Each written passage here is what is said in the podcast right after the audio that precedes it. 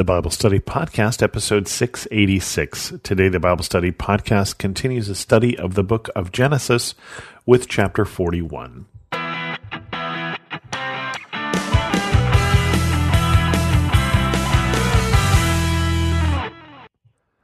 Welcome to the Bible Study Podcast.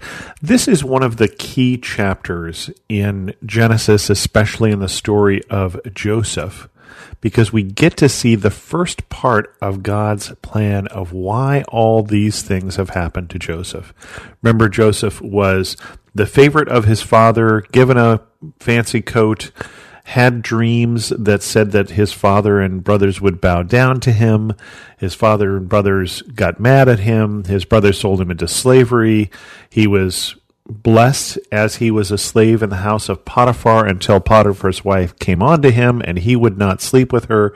And so he was accused of attacking her, which he did not, and thrown into prison. And then in prison, he had was able to interpret the dreams of the Pharaoh's cupbearer and of his baker.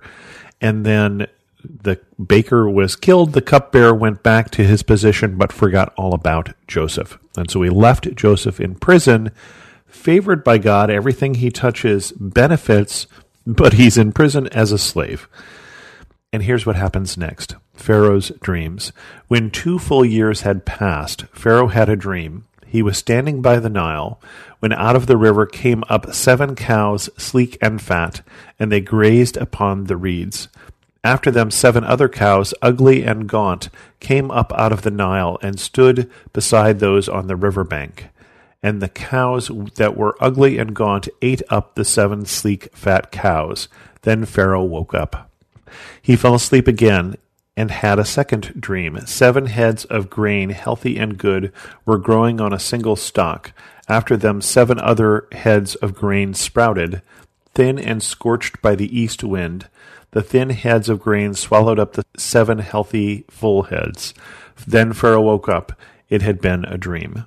In the morning his mind was troubled, so he sent for all the magicians and the wise men of Egypt. Pharaoh told them his dreams, but no one could interpret them for him. Then his chief cupbearer said to Pharaoh, Today I am reminded of my shortcomings. Pharaoh was once angry with his servants, and he imprisoned me and the chief baker in the house of the captain of the guard.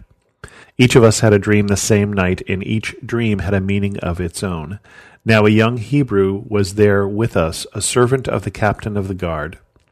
He told him our dreams, and he interpreted them for us, giving each man the interpretation of his dream.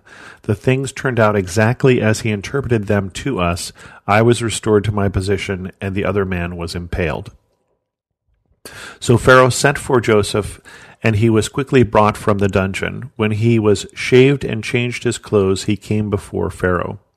Pharaoh said to Joseph, I had a dream and no one can interpret it, but I have heard it said of you that when you hear a dream, you can interpret it.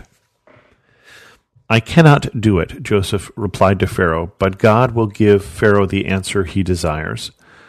Then Pharaoh said to Joseph, In my dream I was standing on the bank of the Nile, when out of the river there came up seven cows, fat and sleek, and they grazed upon the reeds. After them seven other cows came up, scrawny and very ugly and lean. I had never seen such ugly cows in all the land of Egypt. The lean and ugly cows ate up the seven fat cows that came up first. But even after they ate them, no one could tell that they had done so. They looked just as ugly as before. Then I woke up. In my dream, I saw seven heads of grain, full and good, growing on a single stalk. After them, seven other heads sprouted, withered and thin, and scorched by the east wind. The thin heads of grain swallowed up the seven good heads. I told this to the magicians, and none of them could explain it to me. Then Joseph said to Pharaoh, The dreams of Pharaoh are one and the same. God has revealed to Pharaoh what he is about to do. The seven good cows are seven years, and the seven good heads of grain are seven years. It is one and the same dream. The seven lean, ugly cows that came up afterward are seven years, and so are the seven worthless heads of grain scorched by the east wind. They are seven years of famine. It is just as I said to Pharaoh God has shown Pharaoh what he is about to do. Seven years of great abundance are coming throughout the land of Egypt, but seven years of famine will follow them. Then all the abundance in Egypt will be forgotten, and the famine will ravage the land. The abundance in the land will not be remembered, because the famine that follows it will be so severe. The reason the dream was given to Pharaoh in two forms is that the matter has been firmly decided by God, and God will do it soon. And now let Pharaoh look for a discerning and wise man and put him in charge of the land of Egypt. Let Pharaoh appoint commissioners over the land to take a fifth of the harvest of Egypt during the seven years of abundance. They should collect all the food of these good years that are coming and store up the grain under the authority of Pharaoh to be kept in the cities for food. This food should be held in reserve for the country to be used during the seven years of famine that will come upon Egypt, so that the country may not be ruined by the famine. The plan seemed good to Pharaoh and to all his officials. So Pharaoh asked them, Can we find anyone like this man, one in whom is the Spirit of God? Then Pharaoh said to Joseph, Since God has made all this known to you, there is no one so discerning and wise as you you shall be put in charge of my palace, and all my people are to submit to your orders. Only with respect to the throne will I be greater than you. Joseph in charge of Egypt. So Pharaoh said to Joseph, I hereby put you in charge of the whole land of Egypt. Then Pharaoh took his signet ring from his finger and put it on Joseph's finger. He dressed him in robes of fine linen and put a gold chain around his neck. He had him ride in a chariot as his second in command. And people shouted before him, Make way. Thus he put him in charge of the whole land of Egypt. Then Pharaoh said to Joseph, I am Pharaoh, but without your word no one will lift hand or foot in all Egypt. Pharaoh gave Joseph the name Zaphanath Paneah and gave him Asenath, daughter of Potiphera, priest of On, to be his wife. And Joseph went throughout the land of Egypt. Joseph was thirty years old when he entered the service of Pharaoh king of Egypt. And Joseph went out from Pharaoh's presence and traveled throughout Egypt. During the seven years of abundance, the land produced plentifully. Joseph collected all the food produced in those seven years of abundance in Egypt and stored it in the cities. In each city he put the food grown in the fields surrounding it. Joseph stored up huge quantities of grain like the sand of the sea. It was so much he stopped keeping records because it was beyond measure. Before the years of famine came, two sons were born to Joseph by Asenath, daughter of Potiphera, priest of On. Joseph named his firstborn Manasseh and said, It is because God has made me forget all my troubles and all my father's household.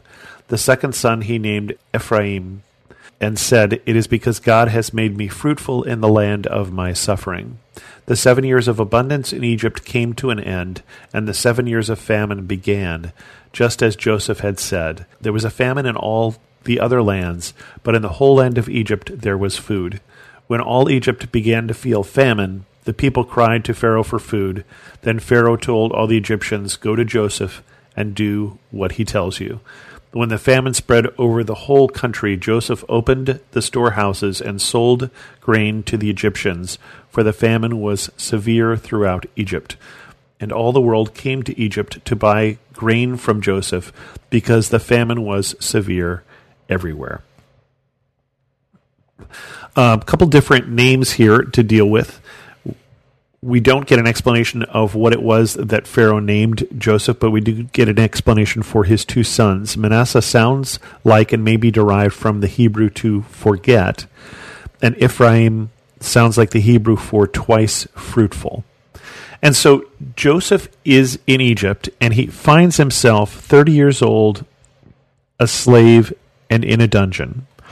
Now, the 30 years old is interesting because the last time we were given Joseph's age was just before he was given a cloak, despised by his brothers, and sold into slavery, and he was 17.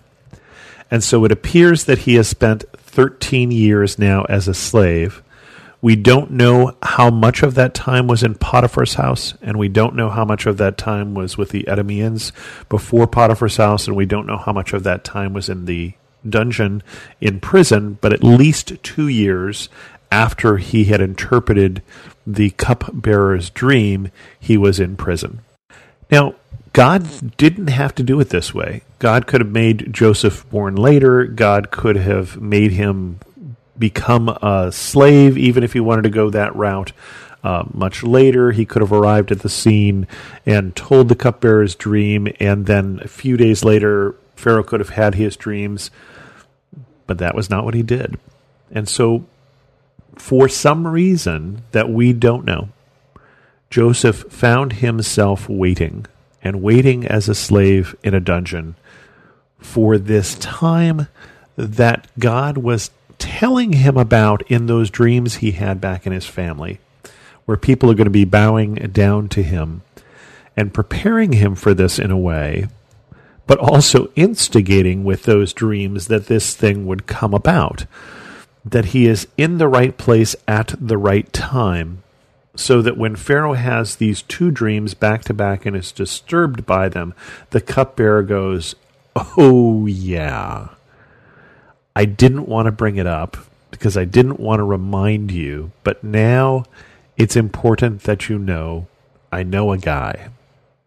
I know a guy who can interpret dreams. Now, it's interesting that one thing that's interesting about this is that later on in the Old Testament, there will be dreams and the interpretation of dreams with the prophet Daniel.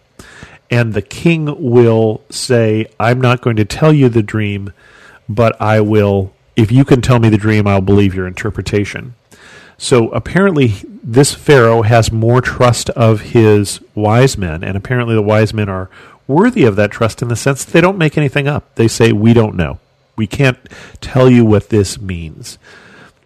And so Pharaoh is looking for someone who would know. When the cupbearer brings him this information, I know a guy. And so they get Joseph out of the dungeon, they clean him up, they shave him, they bring him to Pharaoh, and he says, I can't do it. Which is not what you expected him to say at this moment, because if he can't do it, he's going back to the dungeon. But he says, I can't do it. I don't have interpretation of dreams, but God will give them to you. God will use me basically, but it's not me. And we see in Joseph a humility that we may not have guessed at 13 years ago. Did he change or did we misinterpret when he was telling his brothers about his dreams as they interpreted it, he was wanting to lord over them. That this Joseph may have more humility than his brothers thought, or he may have developed over these last 13 years more humility than he had. But he interprets the Pharaoh's dreams. Basically, there's seven good years coming, and then there's seven bad years coming. And here's the plan you ought to find someone, put them in charge, collect one fifth of the grain, store it up, and be ready. And Pharaoh and all the wise men say, That is a great plan. And you're the guy. And so Joseph gets the world's best promotion. He is now not only no longer a slave and no longer in prison, but he is second in command in Egypt. Given a wife of noble family, has two sons, runs all around the country implementing this plan of his. And sure enough, there are seven great years. And they store up so much grain that they don't have the ability to count it. Oceans of grain.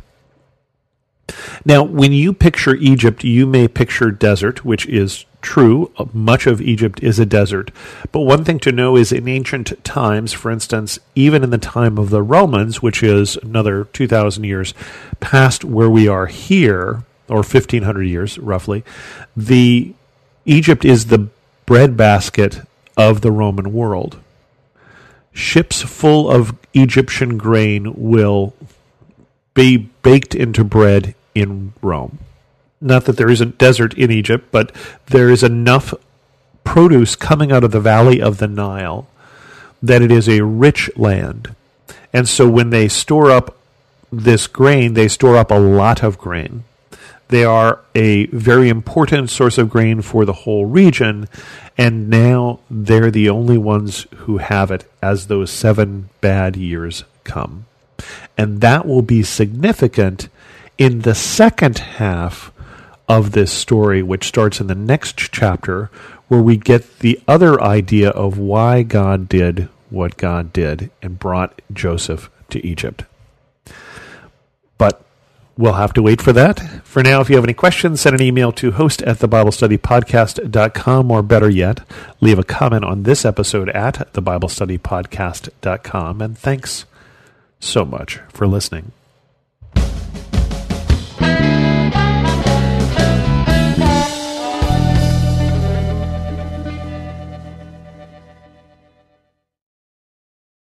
I found myself on a ledge, three stories high, at some condominiums, contemplating my life and struggling to understand my purpose. Have you ever found yourself on the ledge? My name is Billy Yant. I'm a caring father, mentor, and friend.